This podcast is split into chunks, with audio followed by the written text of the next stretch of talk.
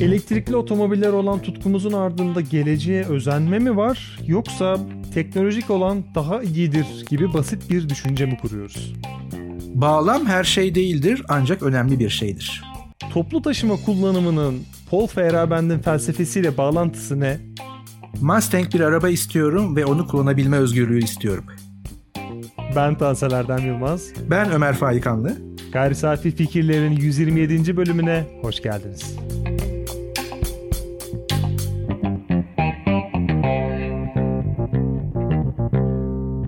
Ben de dahil çevreme baktığım zaman hatta seninle konuşmalarımızda da elektrikli otomobil ilgisi, sevdası görüyorum. Bunun temelinde aslında elektrikli otomobillerin sessizliği, karbon salınımının azlığı, hatta işi biraz daha şımarıklık boyutuna götürecek olursak performansının içten yanmalı bir otomobilden çok daha iyi olması yani o temel şehir içinde kullanımını. Çünkü temelde bir elektrik süpürgesi mantığı. Tuşa basıyorsunuz ilerliyor. Arada bir şanzıman ya da herhangi bir piston valve sistemi olmadığı için her şey doğrudan çalışıyor. İlginç bir deneyim. Ben bir kez sürme şansı yakalamıştım elektrikli otomobili. Bir gelecek simülasyonundaymışım gibi hissetmiştim. Hiç ses yok. Kendi otomobilimden alışkın olduğum hiçbir deneyimin karşılığı yok. Her şey çok farklı. Aslında geçen bölümde de konuştuğumuz bir Formula 1 otomobili sürmek nasıldır deneyimi gibi. Yani bambaşka bir deneyimden bahsediyoruz. Ancak elektrikli otomobiller dünyanın birçok ülkesinde de halen çok büyük bir emek istiyor. Yani karbon salınımının az olması, sessiz olması, çevreye faydalı olması ya da daha az zararlı olması faydalı demiyorum. Elektrikli otomobili seçmek için halen mantıklı bir sebep listesi bize sunuyor mu? Çünkü çok yaygın olduğu ülkelerde bile en basitinden temel sorunlar yaşanıyor. Mesela sosyal medyada bu hesapları takip eden bir akım görüyordum. Tesla'sını şarja bırakıyor. Çok yoğun kullanılan bir istasyon olduğu için bozulmuş şarj istasyonu. Geliyor bir yere gidecek şarj olmamış. Ya çok temel bir problem bu ve çözümünü de 3 ile 6 saat gibi bir e, durumda bulabileceğiniz en iyi ihtimalle 1 saat 2 saatte bulabileceğiniz bir problem. Londra'da mesela çok ücra mahallelerde, periferideki bölgelerde yani Ankara'nın Polatlı bölgesi, İstanbul'un Esenyurt bölgesi gibi diyebileceğimiz bölgelerinde bile onlarca şarj istasyonu gör, görüp şaşırmıştım. Orada da çok net bir talebin karşılığıydı bu. Yani Türkiye'de böyle bir yaygınlığa ulaşması ve kullanıcısını o ufak hazlar dışında mutlu edebilmesi için bir 5 yıl ya da 10 yıl varmış gibi geliyor. E tabi elektrikli otomobillerin faydalı olup olmadığı ya daha doğrusu daha az zararlı olup olmadığı da bir tartışma konusu. Şöyle bir soruyla topu sana atmak istiyorum. Biz bu konuyu çok sık tartışıyoruz aramızda. Biz elektrikli otomobilleri acaba bizi geleceğe götürecek ya da bugünün temel problemlerinden bizi uzaklaştıracak, bizi hafifletecek tabiri caizse bir araç olarak mı görüyoruz? Ya da böyle bir dünyaya açılan kapı olarak mı görüyoruz? Bu yüzden mi bu kadar heyecanlandırıyor bizi yoksa gerçekten de bu kadar heyecanlanmalı mıyız?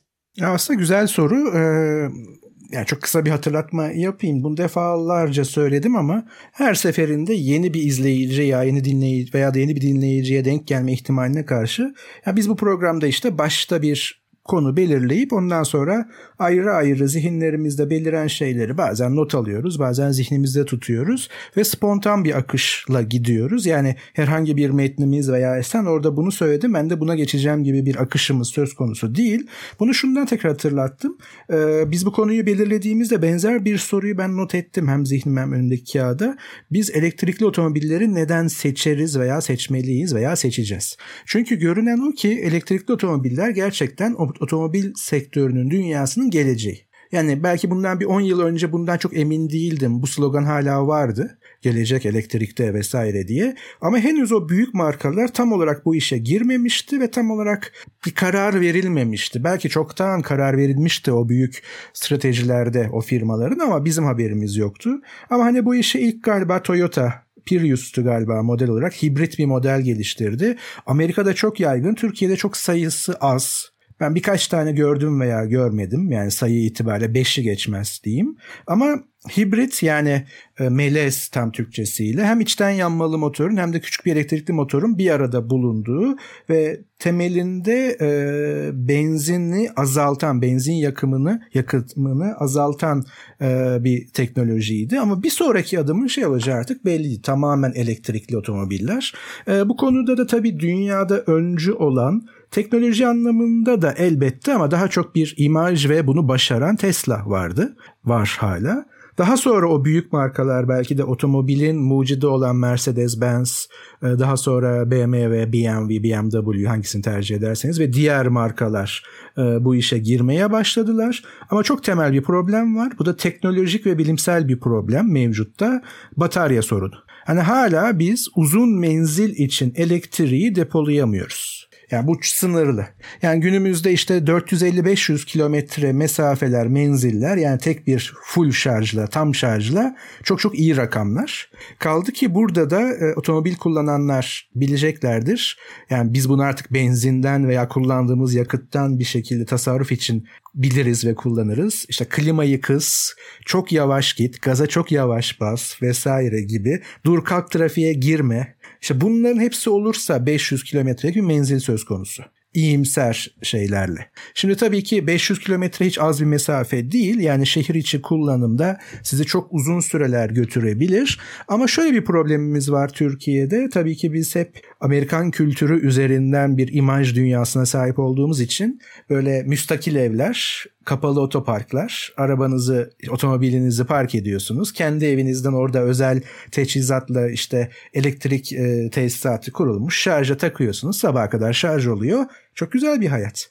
Ama mesela ben pek çoğumuz gibi bir apartman dairesinde ve en üst katta yaşıyorum. Ee, sokaklarımızda böyle şarj istasyonları yok. Olsa bile mevcut büyük şehir ara sokakları düşünün. Nasıl yapılabilir bu? Yani ben balkondan aşağıya bir kablo sarkıtıp kaldı ki arabam şu anda sokakta park edilmiş durumda kaldırımda. Oraya kadar bir kablo götürmem mümkün değil. Ya da AVM'lere gideceğim ki orada bile şu an sayısı çok az. Ee, veya bu tip şarj istasyonlarına. Ee, yani şu an çok günlük yaşam ve günlük rutinlerimize uygun bir teknoloji değil. Ve bu uygun olmama durumu tamamen teknolojik bir problem. Değil mi? Henüz batarya teknolojisi arzu ettiğimiz kadar veya bu işi olağanlaştıracak kadar gelişmedi. Ama şöyle bir tuhaflık var. İlginçlik var. Tuhaflık var demeyelim.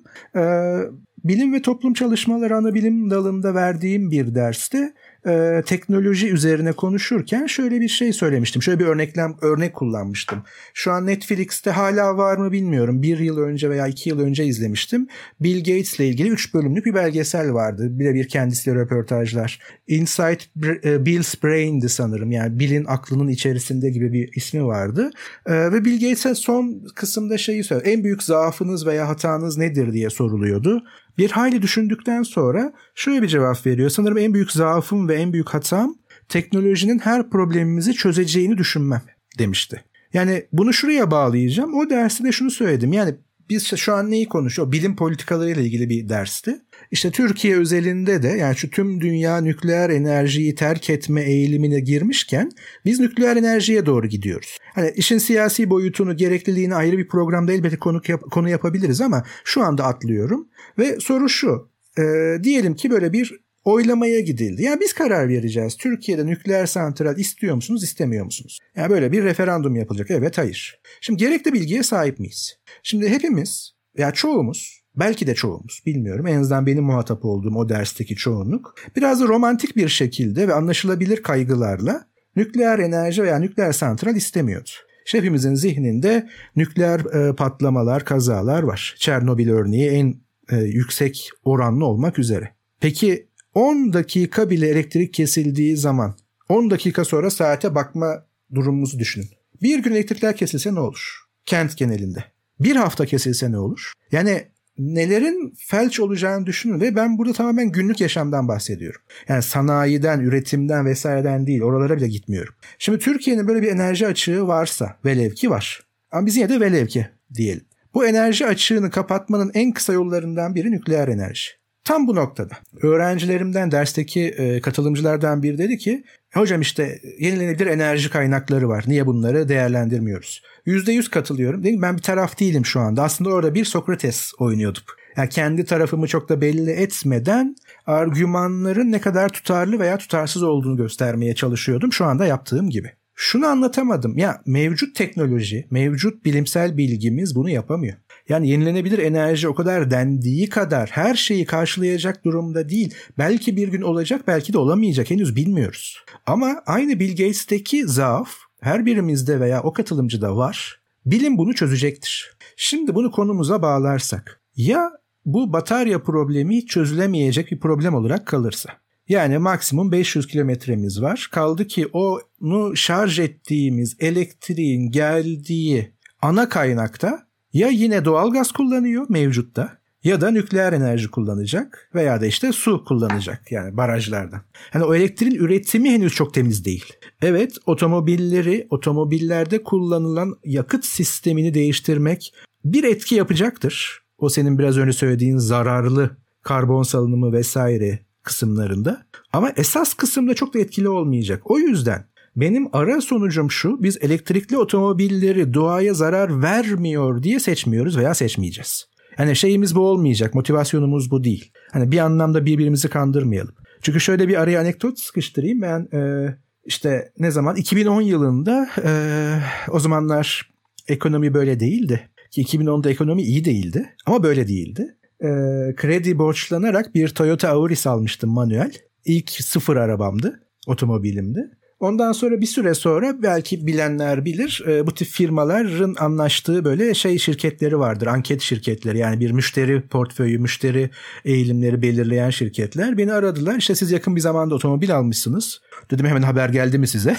Ee, evet geldi dediler. İşte bir böyle görüşme yapmak isteriz tabii ki. Bir, çok az sorumuz var. İşte niye bu markayı seçtiniz? İşte basında mı gördünüz, internette mi gördünüz? Deneme sürüşü yaptınız mı? Ondan sonra şöyle bir soru vardı. Ee, karbon salınımı düşük olduğu için mi küçük bir araba tercih ettiniz? Ya Toyota Auris küçük bir araba değil bana göre. hani aklımın ucundan da geçmedi öyle bir şey. Ayrıca bu küçükse büyüğü ne? Hani Toyota'nın ürün gamında öyle söyleyeyim. Yani hatchback. Yani e, B plus C sınıfı bir araba yani. Hani iyi kötü ayrı konu da. Karbon salınımı düşük diye mi küçük bir araba seçtiniz? Çünkü motor hacmi 1.3'tü. Oradan aslında bir şey yapmışlar. Aklımın ucundan bile geçmedi ki. Yani çevre duyarlılığım vardır ama aklımın ucundan geçmedi. Çünkü çoğumuzun da geçmez. Yani evet hepimiz çevreye dikkat ederiz, etmeliyiz. Ama günlük alışkanlıklar ve sahip olma istekleri bazen de yani olabilir ben bunu da olumluyorum. Geçen hafta gündemim dahil yani geçen programda gündem dahilinde şunu sormuştum. Ee, Volvo markası kendi artık ürettiği otomobillerde hiçbirinde 180 kilometre hızın geçilmesine izin vermiyor. Bir limitör koydu. Yani siz isteseniz de o arabanın motor gücü, e, fren sistemi, tüm şasisi her şeyi bunu yapabilecek yeterlilikte olmasına rağmen 181 kilometre yapamıyorsunuz o arabayla. Bunun nedeni de şu olarak söyledi. Bunun bir ideoloji olduğunu söylüyor kendi ifadesiyle. Bir politika olduğunu söylüyor. Çünkü trafik kazalarının önemli bir oranı yüksek hız, yüksek süratle ilişkili olduğu için ben Volvo olarak e, otomobil dünyasına 3 noktalı e, emniyet kemerini hediye eden firma olarak dünyanın en sağlam ve güvenilir otomobillerini üretme iddiasındaki firma olarak bunu engelliyorum. Şimdi orada benim sorum da şuydu. İnsan faktörünü bu şekilde dışarıda tutmak insanlığa yarar mı zarar mı? Biraz sonra konuşacağımız bilgi konusuyla bu ilişkili aslında. Yani ben sana o sorumluluğu bile vermiyorum. 180'i geçemezsin arkadaş. Bu kararı sen de veremezsin diyor. Ben bunu engelleyeceğim. Şimdi elektrikli otomobillerin temel motivasyonu da bu anlamda karbon salınımı yapmayacaksın arkadaş değil bence. Bu tali bir şey. Artı bu olsa bile seçenek hakkım yok mu? Yani ben biraz şeytan avukatlığını yapayım. Ya ben e, 2000 hatta 2000 plus atmosferik böyle Amerikan gürültüsü bir motorla dolaşmak istiyorum. Bu dünyada alabileceğim tek yani keyiflerden, deneyimlerden biri. Eski bir Mustang kullanmak istiyorum. Manuel olmasını istiyorum. Hatta sanırım Will Smith'in oynadığı iRobot muydu o filmin adı? Tam hatırlamıyorum ama orada mesela e, otomobiller otonom gidiyordu. E, Will Smith'in oynadığı karakter kontrolü kendi aldı ve kaza yaptı ve oradakiler şey yapıyordu. Kendi kullanmış inanamıyorum diye. Ya bu çok büyük bir risk faktörüydü insanın kullanması. Şimdi buraya doğru gidiyorsak bu olumlu bir şey mi olumsuz bir şey mi? Mesela benim aklıma bu soru geliyor bu teknolojide. İkincisi biraz fazla konuştum ama pası hemen atacağım. Ee, elektrikli otomobillerin aslında pek çok avantajı tabii ki var sadece karbon salınımı vesaire değil. Çünkü bütün tork gücü doğrudan ayağının altında senin söylediğin gibi yani pedalda belirli bir devre ulaşması vesaire gerekmiyor.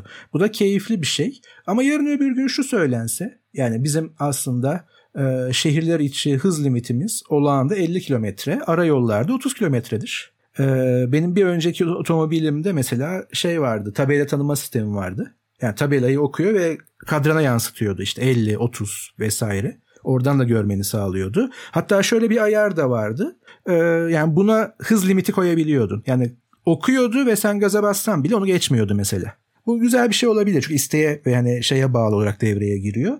Ama ya şunu yaparsa firmalar 30'u gördüğü anda bütün enerjiyi ona göre ayarlayacak. Sen ne yaparsan yap 30'u geçemeyeceksin. Mesela burada bir irade problemi var mı? Özgür irade problemi var mı? Yani bu şu bu şu anlamda değil. Ne demek efendim? Arayola girerim, yüz basarım anlamında değil elbet.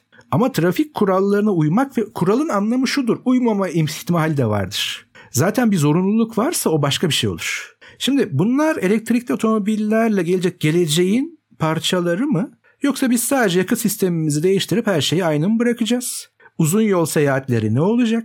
Mesela Ankara'dan İstanbul'a ki çok uzun sayılmaz göreli olarak. Giderken tam böyle İstanbul'a girerken şarjım biterse ben ne yapacağım? Hala ah o eski içten yanmalı motorlar diyecek miyim? Ya da e, bazen böyle eskiler vardır ya hala karşılaşırız. Hala diyorum çünkü ben üniversitede bile karşılaştım. Ya ne güzel biz tezlerimizi, makalelerimizi daktilo ile yazıyorduk. Vallahi bir daktilo alacağım diyen hocalar var. Çok işlevsel olmayacağını eminim ama yani bu özlemi duyanlar var. Ee, otomobillerde de bu olacak mı acaba? Hani böyle son içten yanmalılar kullanan. Şimdi ben eski Amerikan arabaların görünce böyle keyifle bakıyorum. Ölmeyen bir tasarımları var. Ama teknoloji yok. Yani bir gün kullansam çok yorulurum. ikinci gün teknolojik araçları tekrar özlerim gibi geliyor ama dış tasarım olarak hakikaten bir ruhları var. Acaba bir gün elektrikliler dünyasında çünkü tasarımlar değişiyor tabii ki. Eski tasarımları anar olacak mıyız? Ya benim aklıma gelenler bunlar. Elektrikli otomobiller benim nezdimde çok büyük bir simgeselleştirmeye kurban gidiyor. Yani şöyle bir meşhur haber vardır. Özellikle Türkleri çok heyecanlandırır. Bisikletle işe giden Hollandalı milletvekili. Bunu gören Türk aydını yerinde duramaz. Kıvanır bunu paylaşması gerekir. Çünkü o bunu şunu gösterir. Senin devlet büyüklerin yüzlerce araçla gidiyordur ama onun devlet büyükleri bisikletle gidiyordur. Hatta şunu görmüştüm geçen gün. Bir kişinin Almanya'daki ev sahibi özür dileyerek bir mektup yollamış. Bu mektupta da şu yazıyormuş. 10 yıldır size zam yapmadım. Ancak özür dileyerek şimdi zam yapmam gerekiyor. O da 5 çocuk bir zam yapmış. Buradan müthiş bir ibret vesikası. Oradan o tazik taşıp duruyor.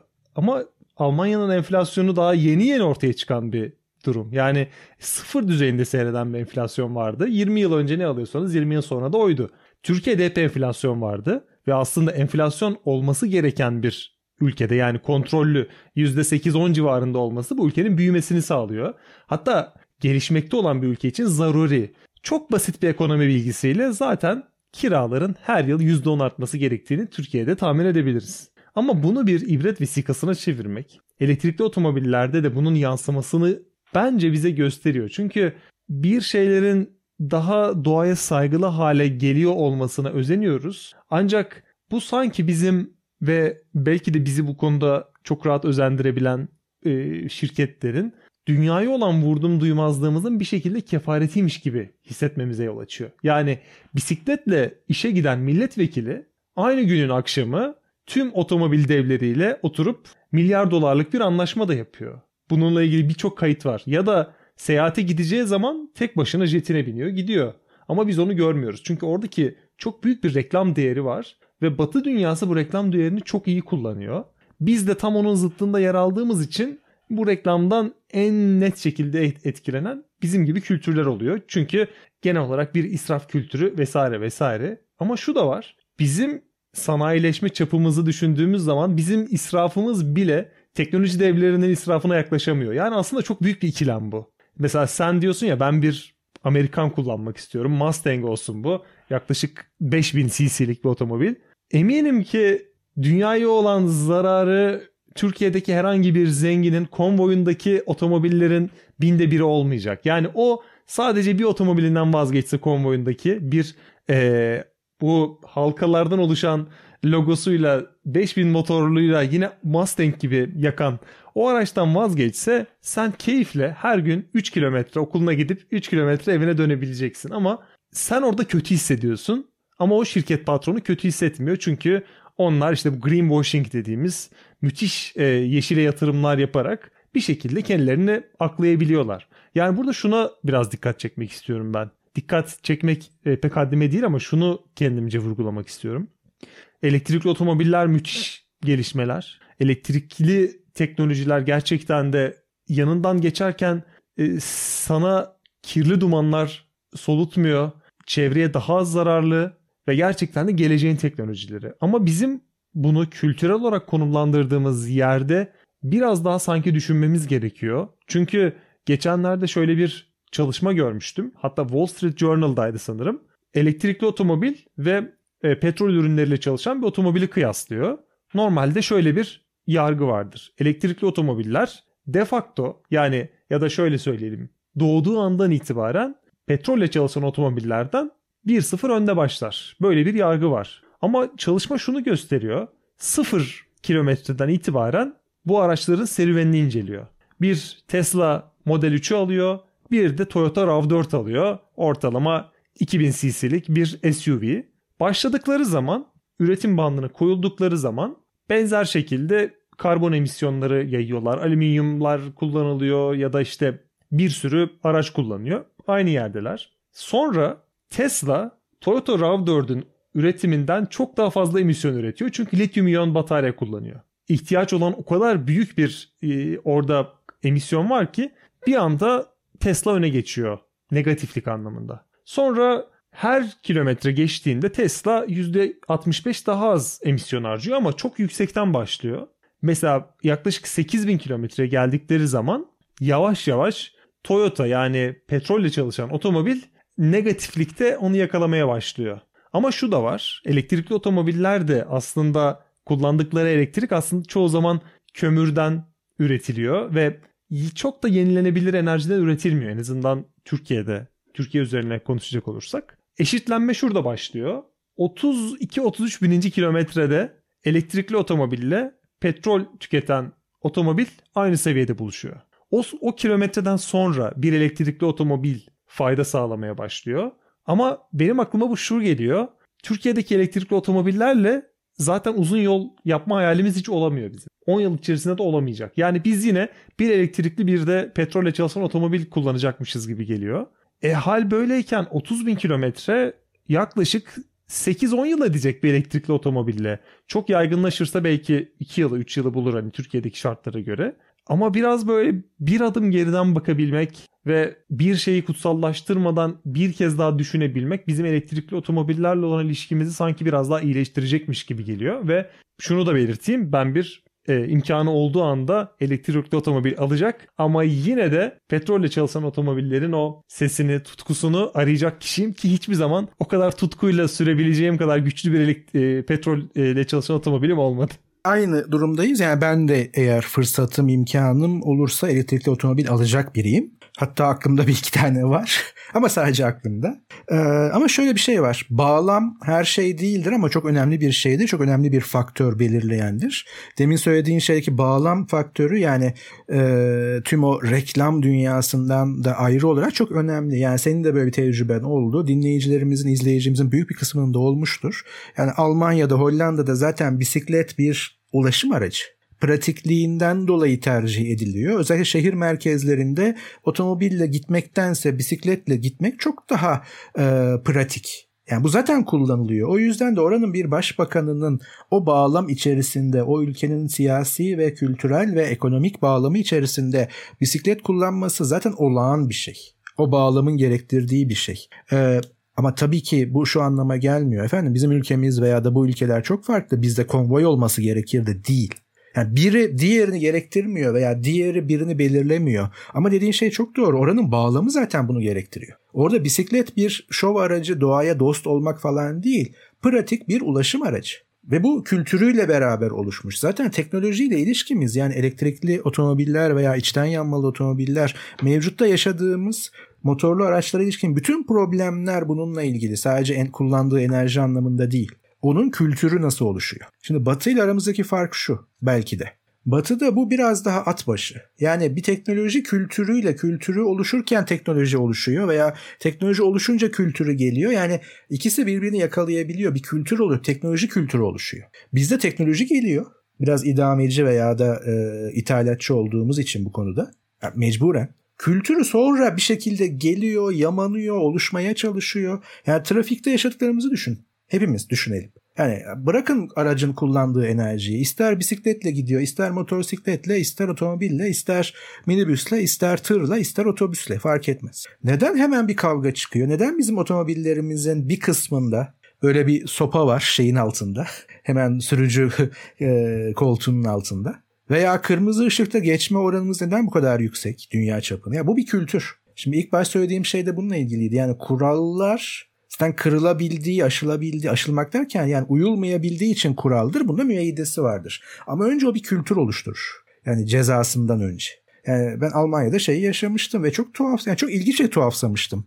Bir kavşak ama böyle ahım şahım bir kavşak değil. Kırmızı yandı, bir bisikletli geliyor kırmızı yanan yolda. Kırmızı ışıkta durdu. Ya bisikletli ve yol bomboş. Yani bizde bırakın bisikletlinin durmasını motosiklet hiçbir yere durmaz. Çünkü aradan işim görülsün. Ben motosikletim geçerim şuradan. Onu geçtim otomobiller durmuyor bazen. Şimdi bu sadece kurala uymamak değil bu bir teknoloji kültürü. O teknolojiyi nasıl kullanıyoruz? Ya da hani Cem Yılmaz'ın o şeyde vardı ya ilk gösterisinde mesleki eşek şakası dediği bir şey vardı. Trafikte bu hep var ya üzerine kırıyor şaka olarak kırabiliyor. Ya da bazen seni sıkıştırmak için kırabiliyor. Ya bu bu kültür meselesi. Yani bu şey kültürsüzlük anlamında değil, kültür bu. Teknoloji kültürümüz bu. Şimdi belki görmüşsünüzdür. E, YouTube'da bir videosu vardı. E, Porsche Taycan, Taycan diye okunuyormuş aslında. Çünkü Türkçeden gidiyor. Taycan. E, ben de hep Taycan diyorum da Taycan'mış yani orijinali Taycan. E, biliyorsunuz yani Porsche çok iyi bir motor, elektrik motor ve bütün tork gücü ayağınızın altında. Denerken kaza yaptılar Türkiye'de. Durduramadılar çünkü onu kullanmayı bilmiyor. Hepimiz bunu yaşayacağız. Yani kaza anlamında değil de içten yanmalı motordan farklı bir kullanımı var ama bu aynı zamanda bir kültür de getirir. Şimdi bu aradaki ilişki işte her şeyi bozuyor. Bizde teknoloji geliyor. Yani yarın öbür gün elektrikli motor, elektrikli otomobiller Türkiye'de çok yaygınlaşabilir. Altyapı da kurulur. Yani bir şekilde yapılır. Bu bir maddiyat meselesidir. Türkiye bunu yapacak gücü de vardır her şekilde. Pahalı olur, ucuz olur, şudur budur ama yapılır. Peki kültürünü nasıl alacağız? Nasıl oluşturacağız? O değişecek mi yoksa biz her zaman kullandığımız gibi mi araba otomobil kullanacağız? Şimdi bu sorular benim aklımı kurcalarken demin söylediğin şeye bir eklenti yapayım. Ee, yavaş yavaş bu konuyu da bağlayalım istersen başka söyleyeceğim bir şey olmazsa. Bu Paris İklim Anlaşması çok ünlü işte biz imza yeni koyduk onayladık vesaire. Amerika Trump döneminde bir çekilir gibi oldu şimdi tekrar geliyor. Ama şöyle bir şey vardı takip ettiğim kadarıyla. Hindistan ve Çin ee, karbon salınımlarını düşürmedikleri sürece ki sanayi karbon salınımından bahsediyorum özellikle. Bütün dünya ne yaparsa yapsın o işte o 1,5-2 dereceyi tutturamıyoruz. İki ülke bakın Hindistan ve Çin. Ve Hindistan buna direniyordu. Yani bu şöyle değil. Efendim neden imza atmıyorsunuz? Geleceğimizi düşünmüyor musunuz? Yani nedense bana hiç sempatik gelmedi. Greta'ydı galiba. O kızın, kızcağızın adı diyeyim. Ya bana sempatik gelmedi. Bana hatta e, çocuğun çocuk olması gerektiğini hatırlattı. Ya bana o mesaj geçmedi. Evet, evet yani öyle bir durum bana geldi. Bilmiyorum haksızlık etmek istemem. Ama ya bana geçmedi. Öyle söyleyeyim. Ruh, şey, duygu bana geçmedi. O kızgın bakışlar falan hani o hiç hoş değildi bence. Yani mevzuyu sulandırdı aksine. Efendim bakın çocuklarımız bize hesap soruyor hissiyatı yoktu bence. Ama bunların tüm ötesinde yani şey bir romantizm yok. Hindistan sorumlusu yani komisyondaki bu tartışmadaki Hindistan'ı temsil eden en üst seviye temsil eden kişi şunu söyledi. Siz batılı ülkeler bütün bu teknolojileri, bütün bu yakıtları kullanarak bugünkü halinize geldiniz. Kömür, doğalgaz, petrol hepsini kullanarak bu hale geldiniz. Benim şu an 2 milyar vatandaşım var. Beslemek zorunda olduğum, doyurmak zorunda olduğum, belirli bir refaha çıkarmak zorunda olduğum, benim büyümeye ihtiyacım var, benim sanayiye ihtiyacım var. Şimdi diyorsunuz ki biz yeterince kullandık, dünya elden gidiyor, sen de kullanmayacaksın. Bu olmaz diyor. Şimdi bu iş o kadar romantize bir iş değil. Yani Hindistan'a ne diyeceksiniz? Biz evet kullandık Dünyayı da bu hale biz getirdik ama trilyon dolarlarımız, büyük büyük şirketlerimiz var. Ama siz bundan sonra kullanmayacaksınız. Peki ne kullanacaklar? Aynı yere geliyoruz. Efendim bilim ve teknoloji gelişiyor. Yenilenebilir enerjileri kullansınlar. Güneş panelleri yapsınlar. Ya o teknoloji henüz hazır değil ve belki hiçbir zaman olmayacak. Yani Bill Gates'in dediği zaaf bu. Teknoloji mutlaka çözecek diye bir dünya yok. Bilim her şeyi çözecek diye bir dünya yok. Bazı sorular cevapsız kalacak. Kapasitemizin ötesinde olacak. Bizim etki edebildiğimiz malzeme enerjiyi depolamada sınırlı kalacak belki de. İşte lityum piller şunlar bunlar yok ötesi yok belki de. Nasıl ki mevcut dünyada ışık hızını geçemez kütlesi olan hiçbir nesne bildiğimiz kadarıyla. Belki bunun bir sınır olacak. Yani bu kadar depolayabiliyorsun. E o zaman şehir arası ha hemen şu denir. O zaman toplu taşıma efendim trenler olacak şu olacak bu olacak. Evet olsun peki o tren ne kullanacak bir? Evet toplu taşıma bir medeniyet belirtisidir iyi yapılırsa. Ama insanın elinden bireysel otomobil kullanma hakkını alacak mı? Ben o konuda çok romantik değilim. Net bir duruşum yok. Yani dünya yansın ben Mustang'imi kullanacağım demiyorum. Ama Mustang'imi kullanabilme opsiyonunun da bu şekilde elimde alınması bana çok hoş gelmiyor. Bu arada hemen söyleyeyim öyle bir imkanım bence ömür boyu olmayacak. Memurum çünkü nihayetinde. Bu arada şu alıntıyı yapayım. İtalya'ya falan gittiğiniz zaman çok ufak tefek arabalar görürsünüz. Mesela benim şu an kullandığım otomobil orada herkesin kullandığı otomobil. Ve şöyle bir tespit yapılır. İşte İtalya'da gördüğünüz gibi herkes ufak arabalar kullanıyor. Biz de geliyoruz burada dev dev arabalar kullanıyoruz. Ama şöyle bir detay var. O gördüğünüz minik arabaları kullananların yarısından fazlasının evinde uzun yola gitmek için kullandığı çok lüks otomobilleri var. Yani toplu taşımada biraz şunun gibi geliyor bana toplu taşıma ve bisiklette. Diğerini yapabilme lüksüne sahip olanların aslında biraz daha konforlu seyahat edebilmesi için kullandığı bir yöntem. Mesela benim çalışma arkadaşlarımın bir kısmı Londra'da yaşıyor. Hep toplu taşımayı kullanıyorlar ama mecbur olduklarından değil. O an e, otomobilleriyle gitmek istemiyorlar. Park etmeyle uğraşmak istemiyorlar ve toplu taşıma onlara çok daha hızlı geliyor. Yani otomobilin pratikliğini toplu taşıma kazandığı zaman Avrupa'daki gibi o zaman insanlar da toplu taşıma kullanır ama ben her zaman toplu taşımayı mecburiyetten kullanıyorsam o benim için çok da keyifli olmayacaktır. Ve e, çok da bizim e, böyle son ürüne olan bu özenme halimiz yani kültür tamam tamamlanmış, her şeyi tamamlamış ve bir toplu taşıma ürünü var ya da senin de verdiğin gibi bisiklet ürünü var. Buna odaklandıkça o yolda neler yapıldığı ya da neler yapılması gerektiğini de sanki kaçıracakmışız gibi geliyor. Bu minik e, araya da gireyim istedim. Kesinlikle aslında güzel bir şey yaptın. Yani mecburiyet olmamalı her anlamda. Gerek ekonomik mecburiyet gerek kurallarla belirlenmiş mecburiyet olmamalı. Ama zaten bir seçenek olduğu zaman aslında biraz bence bir yere geldik başka bir bağlamda. Bir seçenek olduğu zaman insanlara bırakılmalı ki rasyonel bir seçim yapacaklarını ben düşünüyorum. Yani doğru şartlar ve doğru bağlamda. O halde bu bölümü de kapatalım. YouTube'da izleyenler için yaklaşık 1 saatlik, podcast'ten dinleyenler içinse neredeyse 35 dakikalık bir bölüm oldu. Elektrikli otomobilleri tartıştık. Elektrikli otomobiller odağında biraz da teknoloji tartışması yaptık. Bir sonraki bölümde buluşuncaya dek bizi Ekşi Sözlük'te yorumlayabilirsiniz. Gayri safi fikirler başlığıyla Twitter'da ve Instagram'da paylaşımlarımızı takip edebilirsiniz ve aklınıza takılan soruları gayri safi fikirlere gmail.com üzerinden bizlerle paylaşabilirsiniz. Bir sonraki bölümde görüşmek üzere.